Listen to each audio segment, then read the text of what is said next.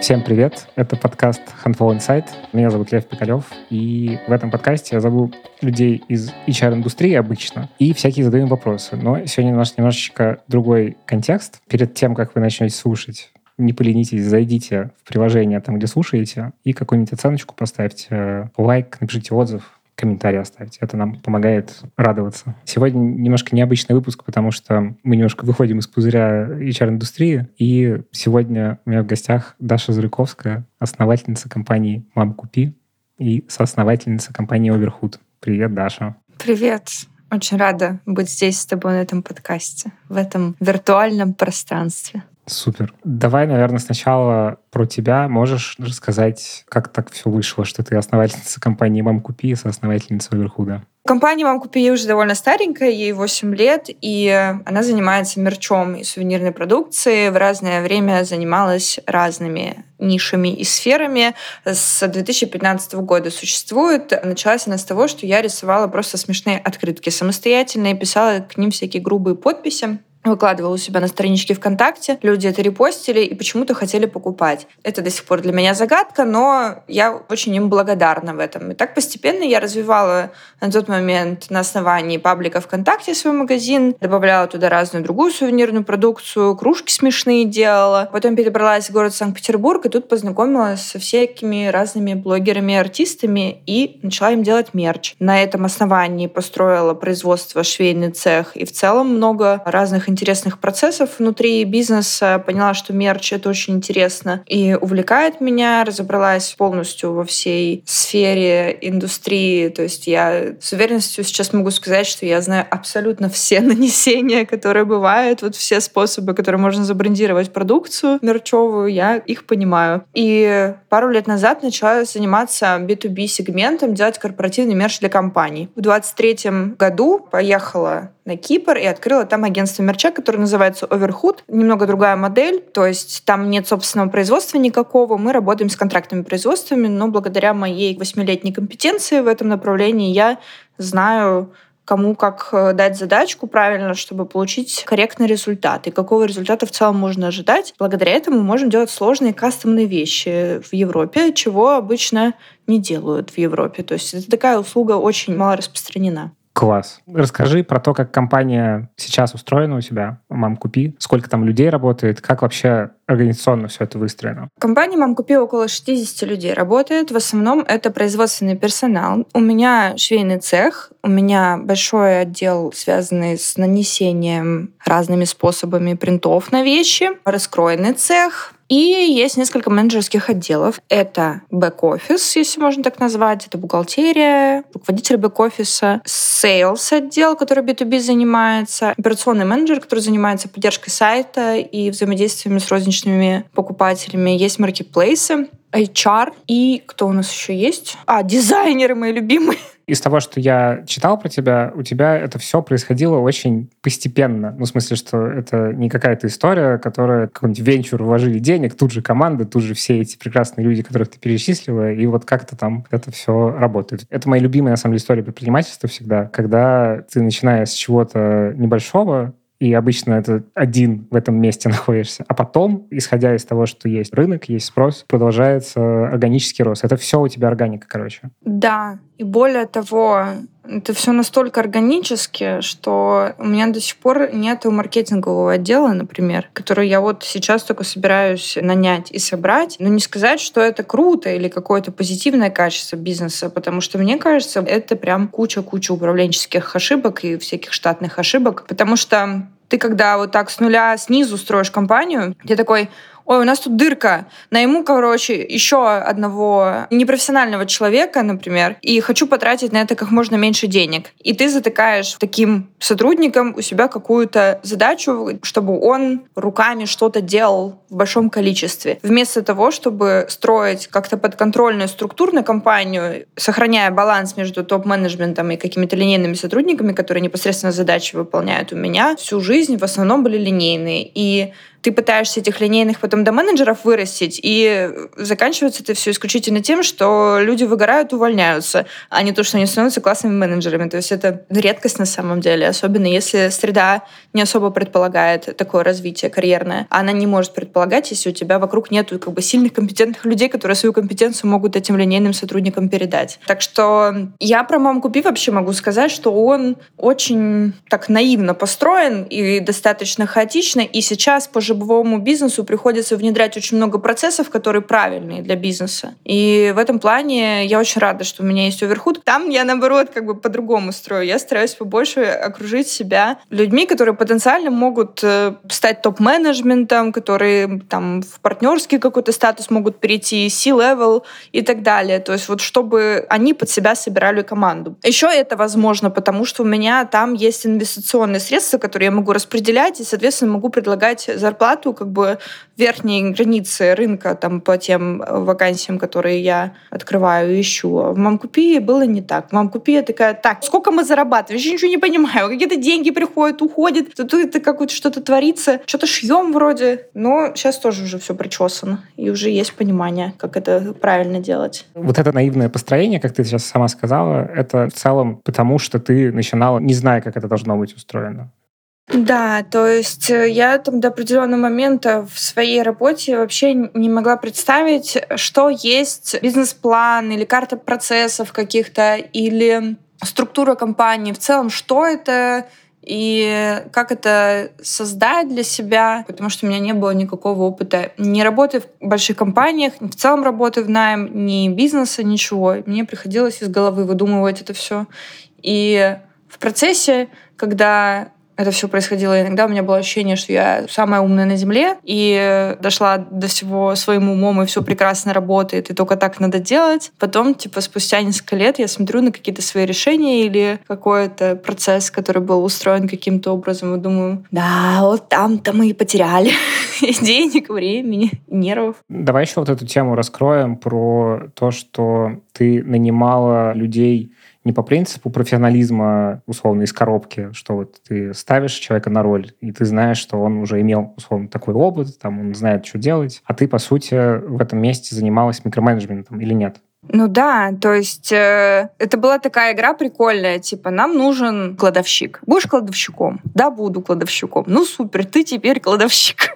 И ты пытаешься теперь туда что-то внедрять, еще параллельно злишься, что человек не понимает, что надо делать, и не понимает каких-то общих принципов, как ему там с остальными отделами взаимодействовать. И потом я открыла для себя возможность брать людей не просто с компетенциями, профессионализмом в той сфере и на тех вакансиях, на которых, э, которые я хотела закрыть, а еще и из нашего профиля, то есть из мерча, из одежды, из композитных всяких вот этих кастомных штук. И это стало вообще намного-намного интереснее делать бизнес таким образом. Оказалось, что люди могут дать тебе очень много ответов сами, то есть как правильно делать этот процесс. Ты же когда предприниматель, ты не можешь знать э, все отделы, как работают. Тебе зачастую надо просто доверять людям и говорить, э, да, бухгалтерия, я перекрестила вас и надеюсь, что вы умеете считать. И потом ты сидишь и придумываешь, как бы мне проверить, умеют они считать или нет. Ну да, тут просто у некоторых ребят это устроено так, что ты сначала берешь на себя максимально все и потихонечку там делегируя, отпускаешь какие-то зоны, но ты в них достаточно сечешь. И ты вот по такому пути шла в целом, что ты все на себя положила и дальше отдавала. Или по-другому как-то был устроен?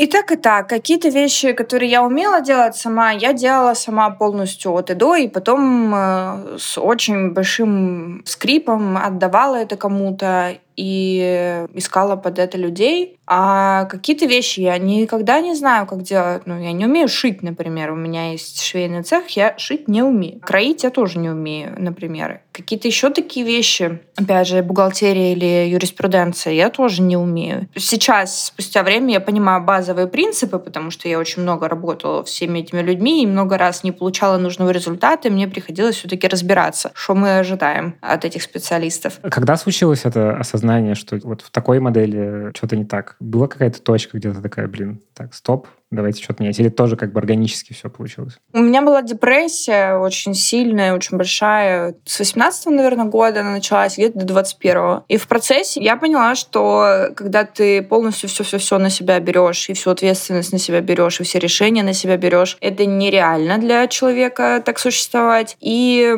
я начала распределять ответственность разными способами, пытаясь этот вопрос решить. Там были разные методы применены. Однажды я пыталась нанять генерального директора.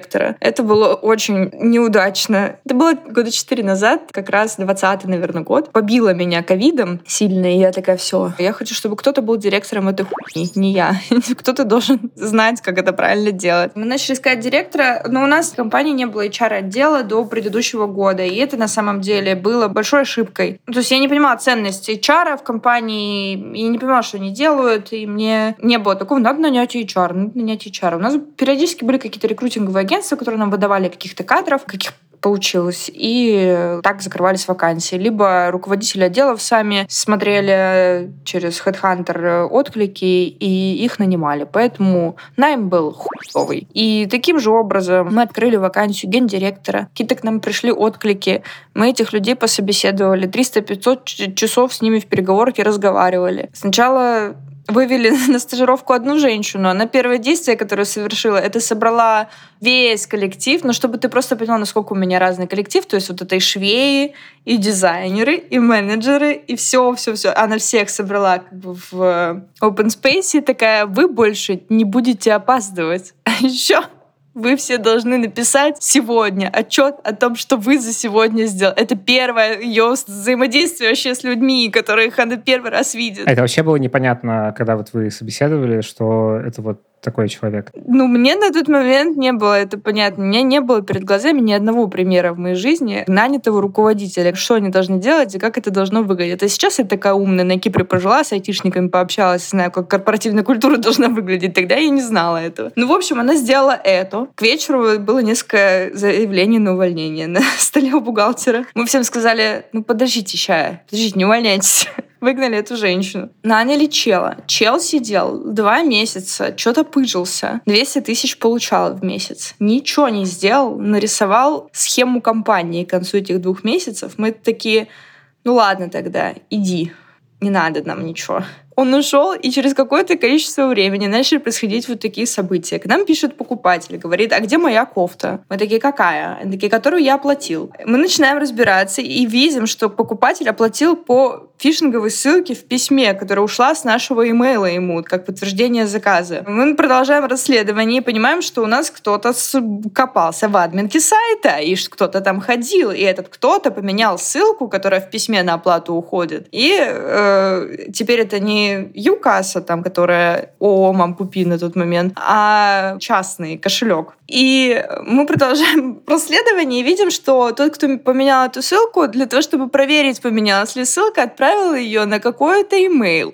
Мы зашли на этот имейл, нажимали «забыть пароль», и смс ушла на номер телефона этого чувака, который у меня сидел. Два месяца рисовал структуру компании. Короче, он обиделся за то, что мы его не оценили компетенции. Какая жесть. Потом, через годы, мне написала в личку девушка и просто спрашивала рекомендации на другую мою сотрудницу. И в конце сказала, Дарья, а знаете, этот чел у нас тоже работал. И мы давай вспоминать это все. И так получается по таймлайну, что у нее он работал передо мной. То есть они так наебались с ним, и потом я с ним так наебалась. А что дальше с ним было, не знаю, история умалчивает. А у тебя много было подобных историй при найме? Ну, у меня было много плохого найма. Пока у меня не появился HR, его прям было достаточно. И это было фрустрирующе довольно. Потом появился HR, профессиональный человек. И он, во-первых, проверяет людей адекватно, не мошенники или они просто начинаем с этого. И просто по софт-скиллам чекает людей, смотрит с профессионального своего опыта. И плюс э, он как-то чекает их на соответствие нашему поиску. Реклама HR, прям смотри, как он пришел и изменил мою жизнь. Да-да-да, это вообще прям серебряная пуля.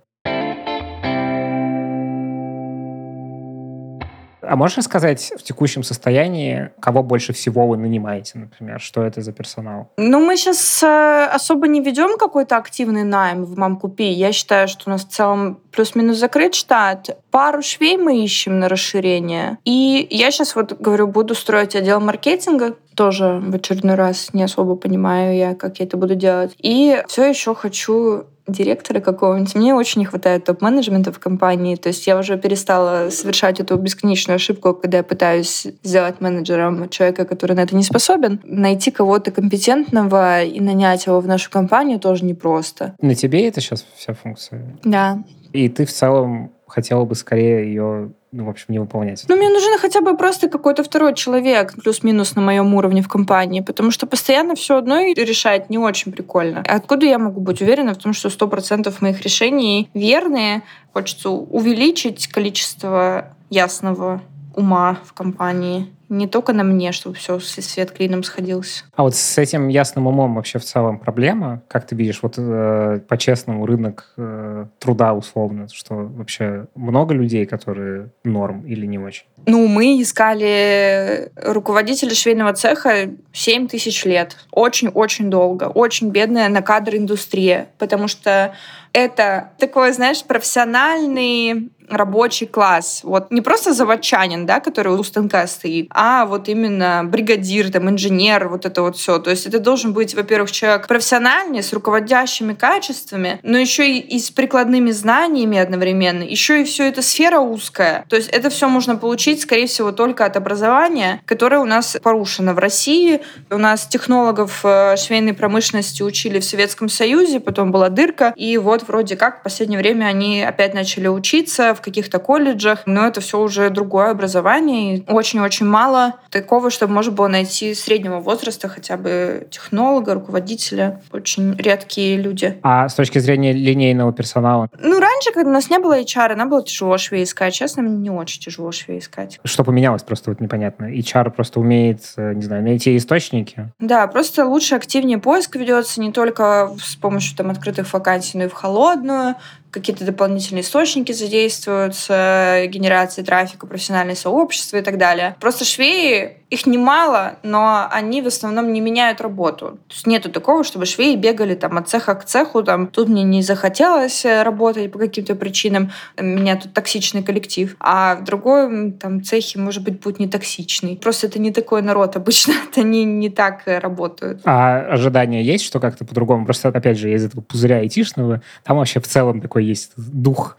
значит, что мы тут все преисполнены работы, и вообще это там какая-то значимая часть жизни, потом там work-life balance, но как будто, ну, реальный мир немножко другой. Я думаю, да, реальный мир другой.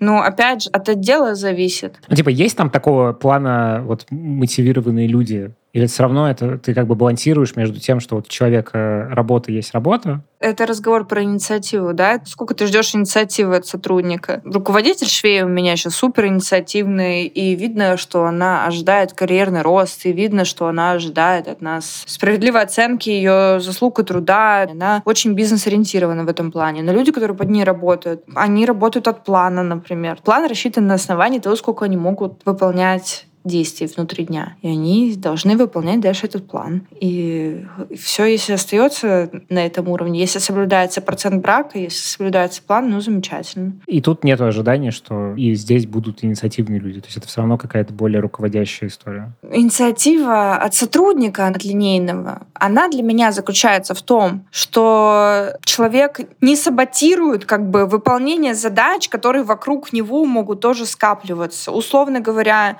ну вот есть швея. Она, например, берет расходники какие-то, нитки, условно говоря, из определенного места. И она забирает последнюю катушку. Она может пойти и просто шить, а может сказать, у нас нитки закончились там. Это для меня тоже инициатива. И это, безусловно, в целом такой подход коллективный и коллективно ориентированный. Он помогает бизнесу. Или, к примеру, у нас срочный заказ. Руководитель цеха говорит, девушки, кто может, э, задержитесь, пожалуйста, нам нужно дошить там вот столько-то единиц. И здорово, если люди готовы готовы на это. Это вот то, что в целом, наверное, называют культура компании. Потому что есть заблуждение, что на нем можно прям как-то супер сильно прям взял и выписал себе культуру, и вот она работает в той культуре, в которой ты придумал. Люди работают иначе, кажется, из того, что я понял. Но все равно ты можешь на нее влиять, на эту культуру. Ты можешь подбирать себе определенных людей. Вот условно говоря, если ты в коллектив людей, которые в целом ок с взаимопомощью коллегам и хорошо относятся к компании и к клиентам, просто в этом ощущении работают, и ты к ним нанимаешь человека, который, ой, я от звонка до звонка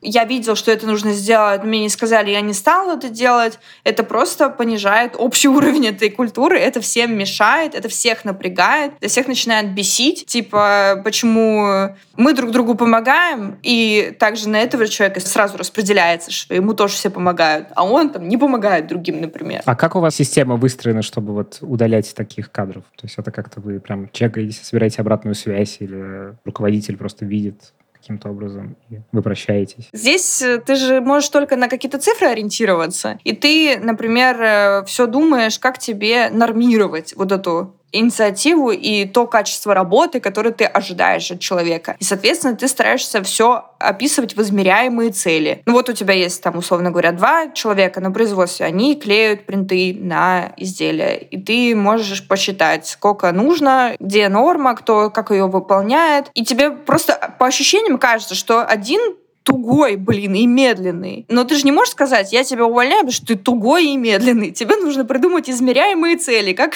это доказать, что он тугой и медленный. И ты сидишь, выдумываешь, типа, окей, вот у нас очередной тестовый период. Я тебе задаю такую задачу, вот тебе регламент. Давай я посмотрю, как ты эту задачу по этому регламенту выполняешь, в какой срок. Мне нужно, чтобы ты выполнял это за вот такой срок. Не получается? Окей, давай вот еще один этап. Нет? Все, тогда, наверное, до свидания. И я запуганная твиттерская аудитория на самом деле, но по факту это так. Ты не можешь сказать человеку, Твою мать, ты потратила на вот эту задачу 4 часа, реально, она делается 5 минут. Тебе нужно найти еще раз измеряемые какие-то способы доказать, что она делается за 5 минут, во-первых, себе, потом ему, и потом дать какие-то условия, на основании которых, если они будут не выполнены, будет желательно, чтобы у нас этот человек не работал больше. Ты же не можешь его уволить просто. Ты не можешь сказать, окей, ты работал там 6 месяцев, и испытательный срок давно закончен, но теперь ты уволен. Ты либо должен это очень сильно быстро отсечь на испытательном сроке, это единственный твой шанс избавиться от этого человека корректно. Если ты это упустил, ты начинаешь сильно-сильно руководить. Например, если не введена какая-то ежедневная отчетность, ты просишь э, в течение какого-то периода писать тебе ежедневную отчетность и логировать именно задачи, сколько ты на что потратил, какие задачи ты выполнил. И по факту там, например, разбираешь. Вот ты сейчас рассказываешь, и немножко пропускается момент некоторого анбординга и обучения человека, когда он только вот приходит, как будто вот типа вот его наняли,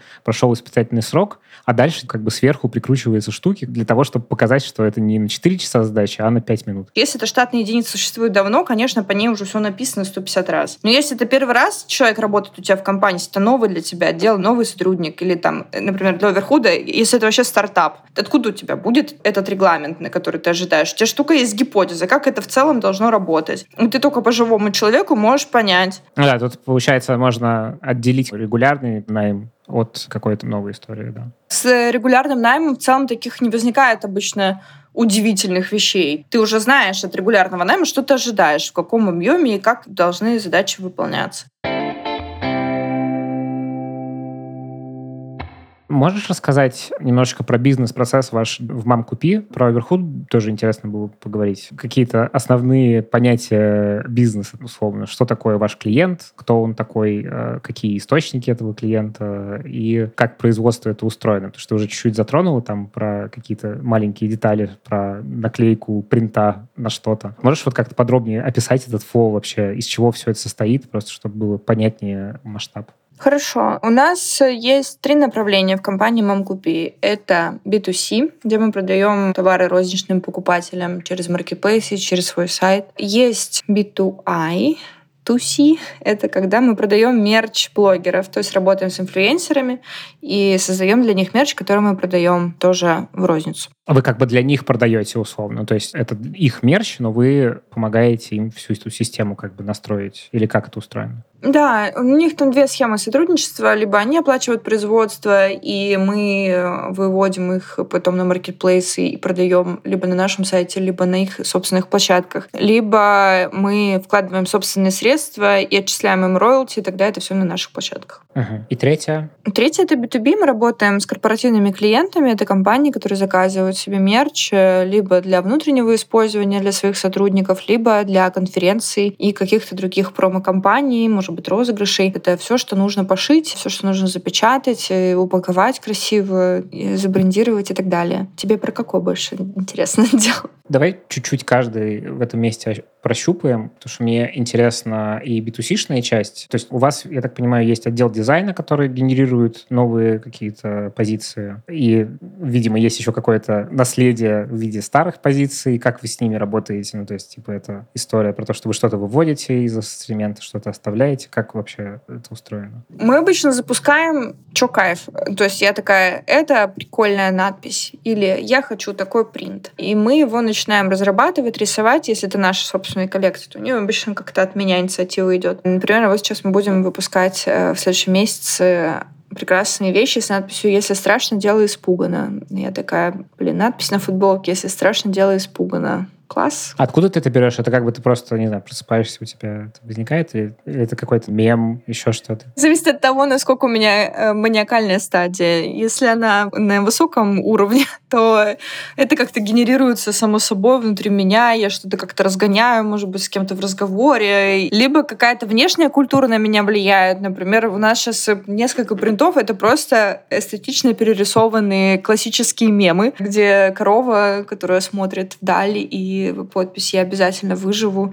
Часто это была какая-то реакция на внутренние события внутри России, когда мы делали много всякого оппозиционного мерча, либо там в поддержку квир-комьюнити мерча и так далее. Чего я, конечно же, уже сейчас не делаю, потому что я хочу зарабатывать деньги, а не сесть в тюрьму. До этого для меня бизнес был это такое арт. Продолжение тебя такое, то есть это очень про тебя было все. Да, а потом я такая, нет, все-таки это должно быть про бизнес, а не про арт. И поэтому и B2B направление появилось в целом, и коллекции сменились.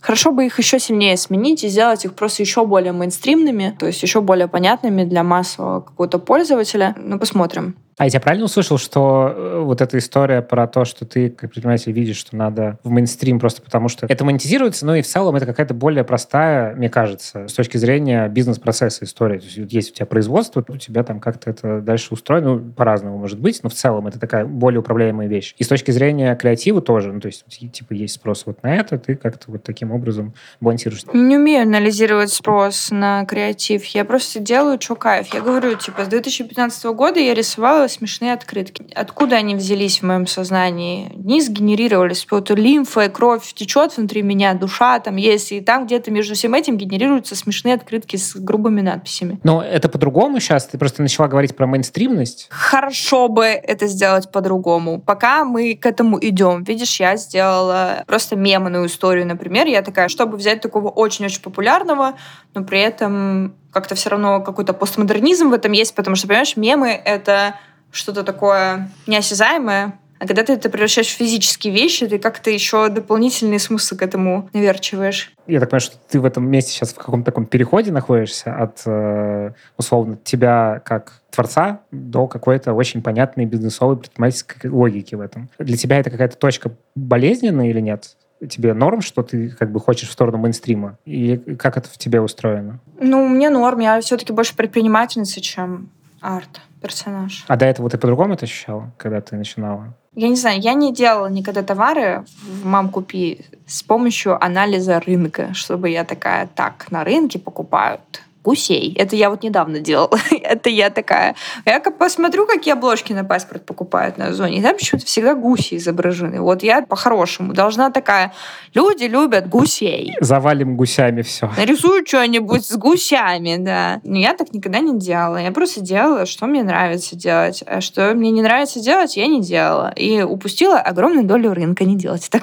А у тебя какая-то точка есть? Это просто постепенно ты лучше себя стала узнавать, как бы, и поняла, что вообще тебе интереснее вот в это, а не что-то другое? Мне нравятся деньги, я люблю деньги. Я такая, блин, что-то я тут закопалась в своих приколах, а деньги когда? Да мы мерч, когда делали блогерский, это не шло от экономической модельки просчитанной, где мы там вывели себе максимальную прибыль и что-то создали. Потому что если это делать всегда, ты всегда будешь делать только самые базовые вещи. Ты будешь делать только черную кофту с белой надписью, потому что она самая продаваемая, она самая рентабельная, она самая недорогая там в производстве, условно говоря, и в нее можно заложить больше всего прибыли. А это какая маржа вот для такого типа бизнеса, когда ты самые простые штуки делаешь с самым большим спросом? Там можно сейчас 50 заложить, но если туда вписывается блогер, то уже 25 остается. Ну и дальше зависит от того, от розничной цены, какую ты поставишь. И чем выше, тем можно больше чаржить. Из-за того, что мы на это особо не смотрели, у нас появлялись прикольные вещи всякие дурацкие. Там со стразами, с полными какими-то запечатками. Короче, какие-то такие более сложные вещи. Нахер никому не упавшие.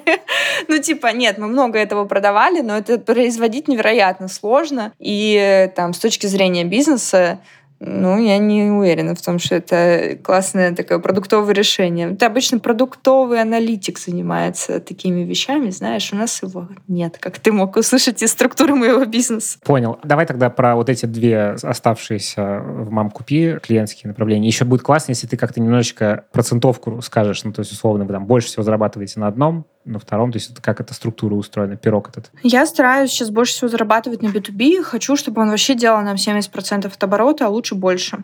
Пока получается где-то 50 на 50. И B2B, и B2C во всем широком его понимании. И блогерские, и не блогерские коллекции. А, ты считаешь, блогерское направление это все-таки ближе к B2C, чем к B2B? Когда блогер тебе платит деньги, это B2B, а когда мы его вещи продаем в розницу, то это B2C. Приходит к нам блогер, говорит, хочу мерч. Мы такие, ок, go.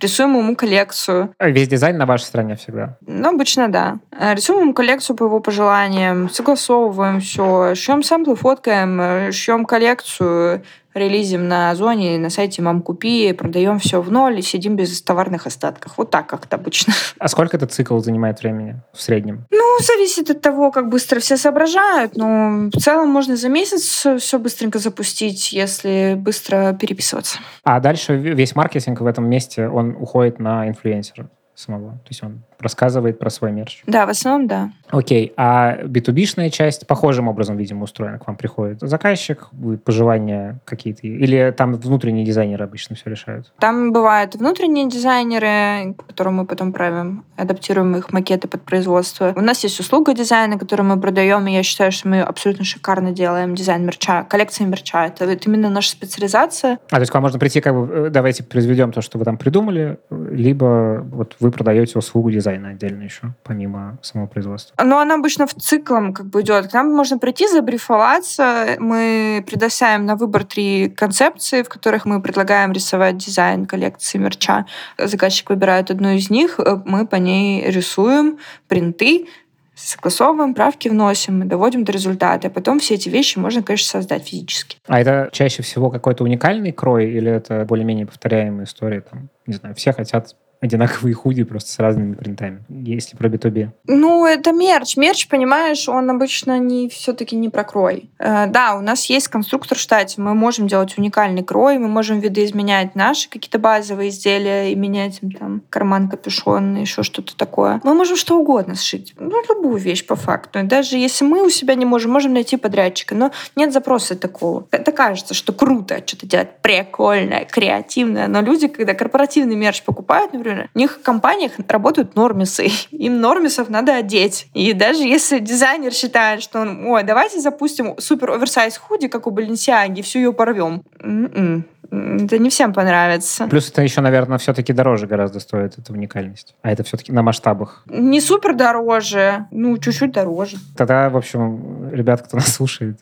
можно порвать худи оверсайз, как Баленсиага. А вам в целом интереснее как раз вот такое делать? Или все-таки пофигу? Нет, нам интереснее черного цвета худи по нашим лекалам. Тысячу штук в один заказ отсобачить с равномерной разбивкой по размерам. Вот так нам интересно. Окей. Еще бы вид нанесения еще был тот, который у нас более свободная тачка желательно. Класс.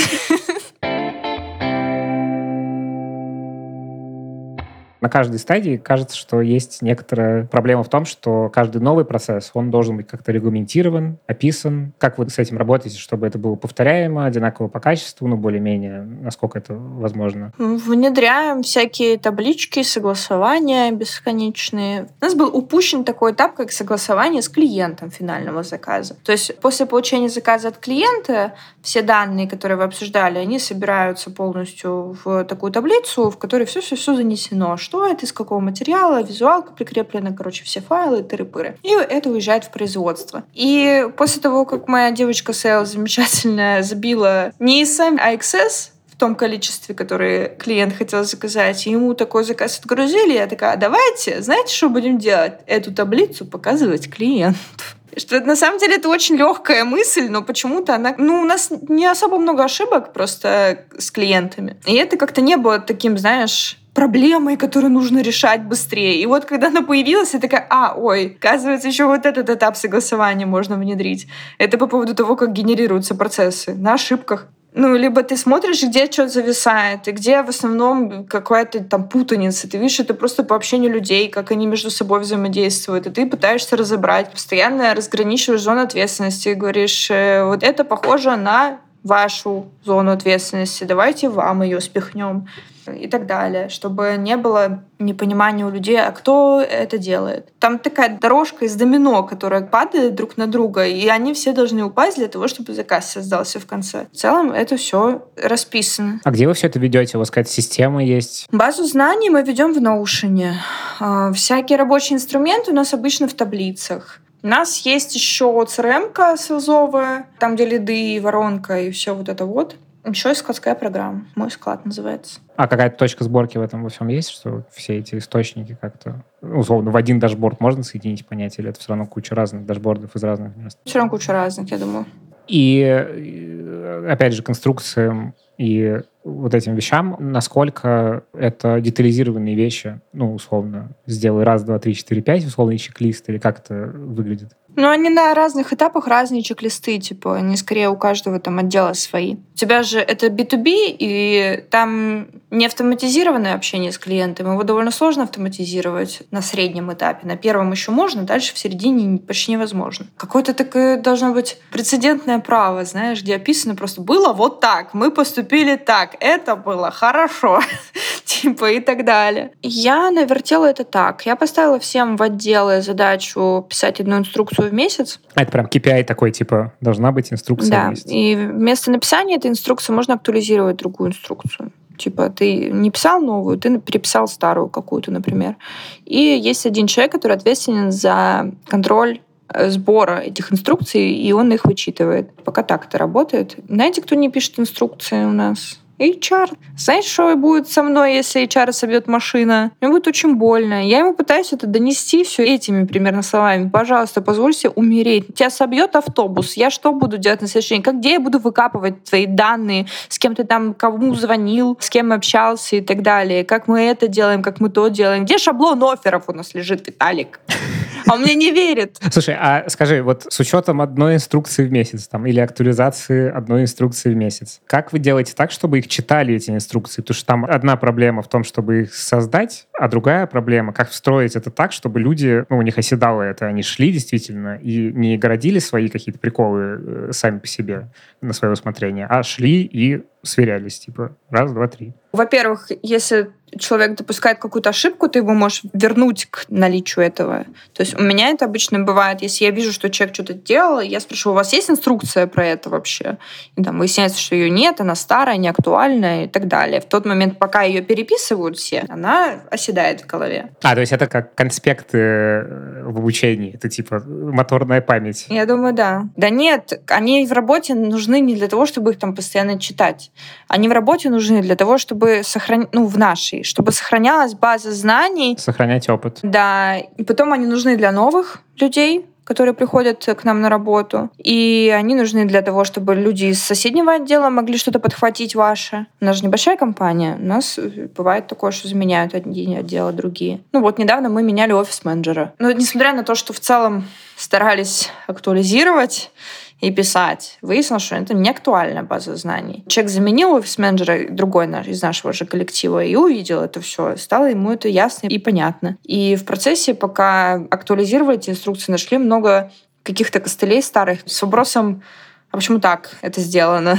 И уже там неизвестно, почему так это сделано, и уже можно сделать нормально. Как-то это такая основа работы оказалась, без которой я вообще с трудом представляю как можно существовать и бизнес строить. Но как заставить людей эти инструкции писать, это, конечно, вопрос отдельный. Ты сначала говоришь, ребята, теперь мы пишем одну инструкцию в месяц. Каждый отдел пишет по одной инструкции от своего отдела. Может один человек написать, может другой написать, можете больше, чем одну написать, как хотите. А ты эти все инструкции контролируешь, собираешь и читаешь.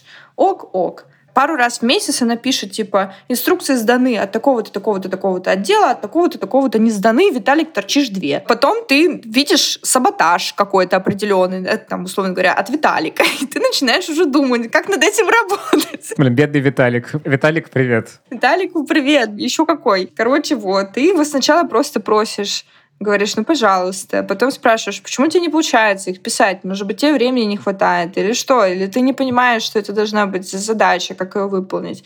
Говорит, нет, нет, все хорошо. Потом ты его стыдишь, потом ты ругаешься, потом ты его запугиваешь, потом ты ему предлагаешь 659 рублей и смотришь. А как ты запугиваешь? Ну вот я же тебе говорила, я ему говорила, позволь себе умереть. А, в этом смысле. Я так не руковожу, я никогда не позарюсь на зарплату человека, никогда не буду ему говорить, я там тебя штрафую, режу зарплату или что-то такое. А у вас есть какие-то штрафы вообще, в принципе, или нет? Нет, ты же знаешь, что штрафы незаконные.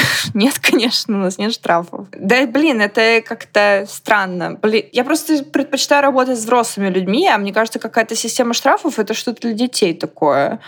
Один раз в жизни я штрафовала человека, который бухал, и вот несколько было эпизодов, что он не выходил на работу, серии появлялся в середине дня. Я помню, у Ленор Горалик была удивительная история. Она когда эмигрировала из Израиля в Россию, для нее был шок, что то, что человек с похмелья, это уважительная причина, чтобы проебаться и, типа, не прийти куда-то. Она говорит, я просто, типа, была в шоке, что я приехала, и мне человек буквально там на первый день говорит, слушай, я сегодня не приду, у меня похмелье. И как бы ожидая, что она скажет, а, ну, понятно. Ну, я бы охерела, если если бы мне такое сказали, я и охерела, собственно. В общем, если э, человек так себя ведет, что требует от меня в моей работе каких-то манипуляций для того, чтобы он сработал, а не пошел ли бы он нахер тогда, честно говоря. Потому что я предпочитаю просто говорить, что надо сделать, и получать результат в конце. Тогда моя работа становится легкой и приятной. А не так еще ты как-то лисой должен, так сказать, либо задобрить, а потом дать задачку и еще сверху задобрить всеми этими сэндвичами, либо еще что-то ты как-то вот так вот ты должен сманипулировать, либо в какие-то стрессовые условия поставить человека наоборот, чтобы он это сделал. Нахер надо. Давайте просто все будут понимать ценность и все. Тебе сложно увольнять людей? И вообще вот этот процесс, э, там просто часто бывает такая петля прокрастинации. Петля прокрастинации, да, фушур. И абсолютно все люди, которые работают э, руководителями, не любят увольнять людей, будут это тянуть 100 тысяч лет. Но это даже не потому, что жалко человека, ну, с моей стороны. Все равно я эмоционально от, отстраиваюсь от людей, с которыми я работаю. Это потому, что мне лень искать замену обучаться. Этот уже как-то работает. Может, он будет лучше работать, если я что-то попытаюсь сделать. И очень много людей, фаундеров так делают. Очень долго держат некомпетентных всяких персонажей, либо пока уже не наступит пик напряжения какой-то. Ну да, но это как бы вопрос э, рискованности пороховой бочки. Ну, то есть она бывает разного размера просто. Бывает супер критичная, бывает не очень. Ну, эмоционально мне все равно.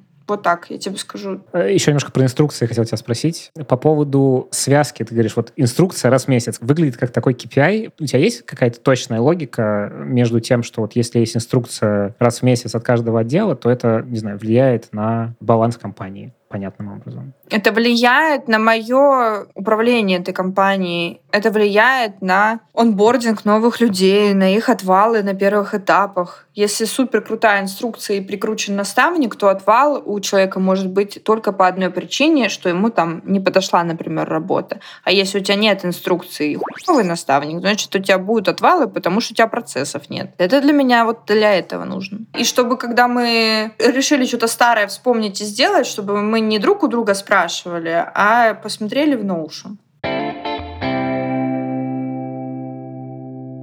У меня к тебе есть несколько вопросов э, персонально от Михаила Танского. Значит, вопрос от Миши. Какой у тебя взгляд на, я прям цитата, на охуевших людей, которые хотят миллионы и ничего не делать. По поводу людей, охуевших, которые хотят миллионы и ничего не делать, я к ним очень хорошо отношусь. И я надеюсь, непосредственно я к ним отношусь, я очень хочу миллионы и ничего не делать. Я думаю, это супер. Я думаю, что мы все должны к этому стремиться, особенно если мы строим собственные бизнесы. Ну, а с точки зрения работы? В найм? Да. Или должен быть только один такой человек в компании? Можно парочка, чтобы таких человек была в компании, там партнеры, гендиректора, какие-то такие люди. Вот это очень полезно, мне кажется, для них свойство. Если они хотят миллионы и ничего не делать, значит, они всю остальную компанию стараются. Могут оптимизировать. Да. А по поводу найма, да просто я вообще по-другому организую свой найм. Я люблю брать людей с синдромом самозванца, чтобы платить им поменьше, а квалификация у них была повыше. Очень удобно. А ты на серьезе говоришь? Или ты троллишь? И да, и нет. Но я знаю, что люди могут себя на одной должности очень по-разному оценивать, это правда, в плане денег. Ну, в смысле, ты не ставишь Виталику задачу профиль кандидата развитый синдром самозванца? Они тоже выгорают. Люди с синдромом самозванца очень быстро выгорают. Они же постоянно в стрессе. Как это ну да, у них эмоциональное не подпитывает ничего их. Да, это тоже плохо. Но зато я теперь такая умная. Я когда такого человека нанимаю на работу, я думаю, она выгорит через полгода. Я вижу это. И потом начинается вот это. И мы уже знаем, что делать. Плюс-минус. Еще один вопрос от Миши как раз ты говорила про HR и про, в общем, ваши взаимоотношения с Виталием.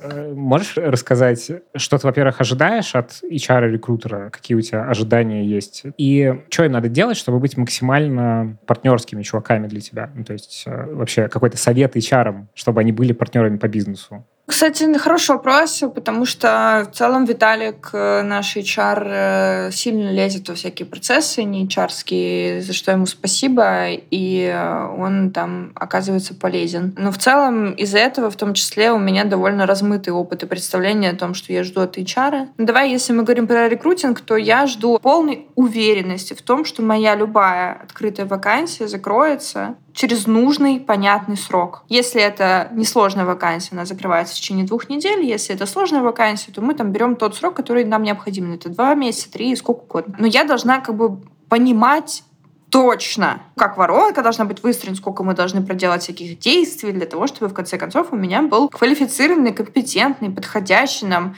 и по вайбу, и по способу работы, и профессионализму кандидат. Это про рекрутинг. Про HR я хочу процессиков всяких, чтобы он напроцессил. Там же есть э, куча всяких разных действий, которые HR должен производить. Все эти 360 оценки, one-on-one, тройные разговоры, эти все, все, что нам надо с людьми взаимодействовать, я бы хотела, чтобы он на себе замыкал. Еще хочу, чтобы HR занимался той самой пресловутой корпоративной культурой, а что, вот ты что считаешь, HR должен делать? Мне кажется, ты супер правильные вещи сказала, и мне кажется, что там главная история, она просто бывает в разных компаниях, в разном месте проблемы случаются. Там, с одной стороны, я уверен, что, ну, то, что называется people management, он должен быть на уровне топа и быть прям близко к центру принятия решений. Но часто в компаниях это происходит, с одной стороны, по недостаточной инициативе человека, который эту должность занимает. Бизнес его выталкивает, он такой, типа, какие-то HR, что-то не делать, сервисная функция, наймут, там, уволят, как-то, в общем, проведут все, но э, не пускают человека в бизнес-процесс сам. То есть HR-менеджер, мне кажется, как раз должен в этом месте довольно большой импакт вносить. Это вот исходя из там больше, чем 100 интервью, которые я провел с э, ребятами из разных компаний, с HR-ами, вот у меня такое ощущение, что это какая-то основная штука, она описывается наверное, словом ужасным, проактивность в том числе. Но не только. Это еще некоторое понимание руководства компании, что это просто важная нога табуретки этой, без которой довольно сложно. Согласна с тобой. Еще один вопрос от Михаила. У тебя реальное производство в России, есть ли там какие-то приколы, там, типа, с воровством, с какой-то вот такой темой? Сталкивалась ли ты с этим? И что ты с этим делала и делаешь? Блин, да, производство это то, где тащат, потому что оно все лежит везде. Вот как раз сегодня писала я в телеграм-канал, что я хочу видос снять про это. У меня год назад уволилась э, руководительница швейного производства со скандалом таким легким. Сначала был какой-то один эпизод некрасивый, после которого она, мы поговорили, и она как бы так э, заверила меня, что все окей. И буквально в следующую же часть дня произошел следующий эпизод, где швея, которая у нас работала немного по времени, написала мне огромное, просто разгромное письмо про нее, типа, ваша это себе шила одежду все лето в вашем цеху. И еще она у вас в раскроенном цехе кроит э, купальники сама, и вашим швеям дает их шить. И мне предлагала, и вот фотка, короче, этого купальника. А это жесть. Это типа очень плохо. Ну, это мои производственные мощности. Я должна их расходовать, как я хочу. Никто там не может своими личными делами заниматься и свои какие-то бизнесы на базе этого строить. Это жесть, ад. И во власти этого человека было очень много материальных ценностей всяких разных. То есть покупка ткани, оборудования, контроль всего этого, расход этой ткани и так далее. И когда прояснилась вот эта вот история с купальниками, она быстренько свинтила такая, пу-пу-пу, я пошла, короче. И начали вскрываться куча всяких вещей очень неприятных, которые в итоге не были... Нельзя сказать, что все, точно, сто процентов она воровала. Потому что невозможно восстановить данные, никто друг друга не сдает, но как бы все такие, ну, не знаю. Но там спустя год я в полном ощущении, что она тащила чуть ли не рулонами, короче, эту ткань у меня, и у них там был преступный синдикат организован с моей раскройщицей. Подожди, а типа по складским системам это невозможно следить было? Ну, плохо учет настроен. Это еще одна большая-большая задача настроить учет. И он только сейчас приводится в финально нормальный вид, и камеры везде стоят как следует. А тогда они то стоят, то не стоят, тут работает, тут не работает. И плюс она какие-то границы имела, понимаешь? То есть у него не было такого, что она прям в наглую, в жесткую. Ну, в смысле, по-умному она это делала как бы? Ну, как-то да. То есть какие-то швеи, например, не знали о том, что она там левачит, а какие-то знали, но мы не стали им как-то задавать вопросы слишком прямые, потому что не хотелось всех швей растерять. Они просто, видишь, люди, которые работают на сделке, там, условно говоря, швеи. Они просто расшьют и получают деньги, все, и не, не нужно там... Ну, если вот эта фрилансерская модель поведения, она заложена как будто в это, получается. Да, и там были прямые вопросы, типа, шила ты себе вот эту вещь на нашей машинке в свое рабочее время? Нет, не шила. А другая швея говорит, шила. И ты как докажешь, шила или не шила? Никак. Ну все, она ушла, и мы разбирали бардак, который она организовала у нас несколько месяцев. Ну, вроде как причесали все. Сейчас у меня хороший руководитель швейного цеха. Но, конечно, люди тащат. И это всегда неприятно. Ты как-то очень не хочешь об этом знать. Поэтому ты в целом выстраиваешь так все свои дела, чтобы не знать.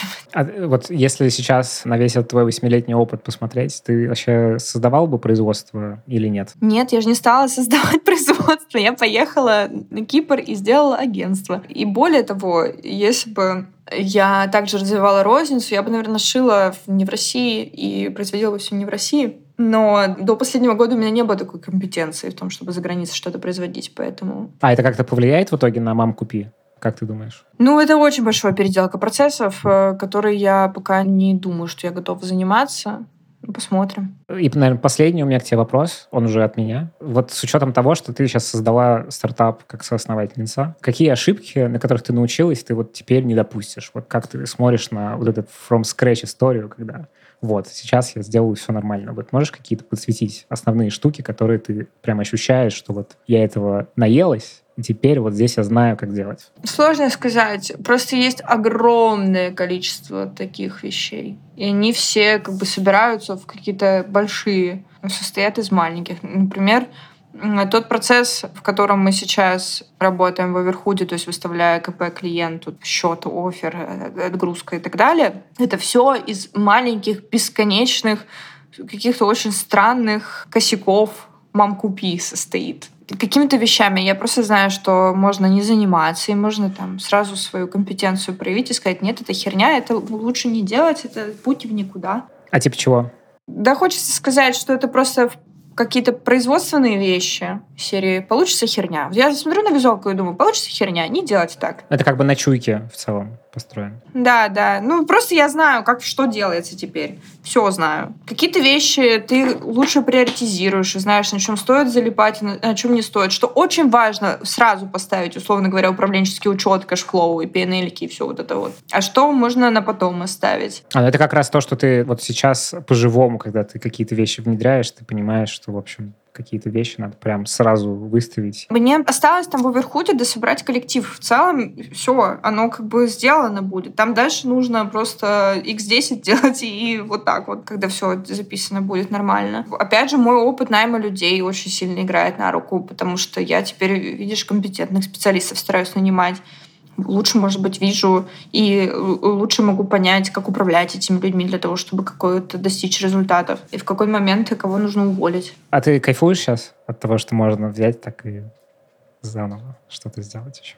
Не, ну я очень рада, конечно, что у меня есть оверхуд, и что у меня это все получилось э, уже без кавычек и без «но», и без какого-то там снисхождения. Но я тебе уже сказала, я очень мало в целом эмоций испытываю. Вообще, как это у меня там нету такого, что я прям супер сильно радуюсь, что я супер сильно кайфую, что я там очень... Нет, расстроена бываю, но как бы вот такого, чтобы прям великого кайфа я испытала, это пока нет. Просто я думаю, анализируя это, я думаю, что у меня слишком высокие цели, к которым я стремлюсь в итоге. Но это намного легче бизнес, намного легче, чем вам купи. В ты тысячу миллионов раз легче и понятнее, чем делать «мам, купи». Не стройте производство, блин, если не знаете, как делать. Купите мое.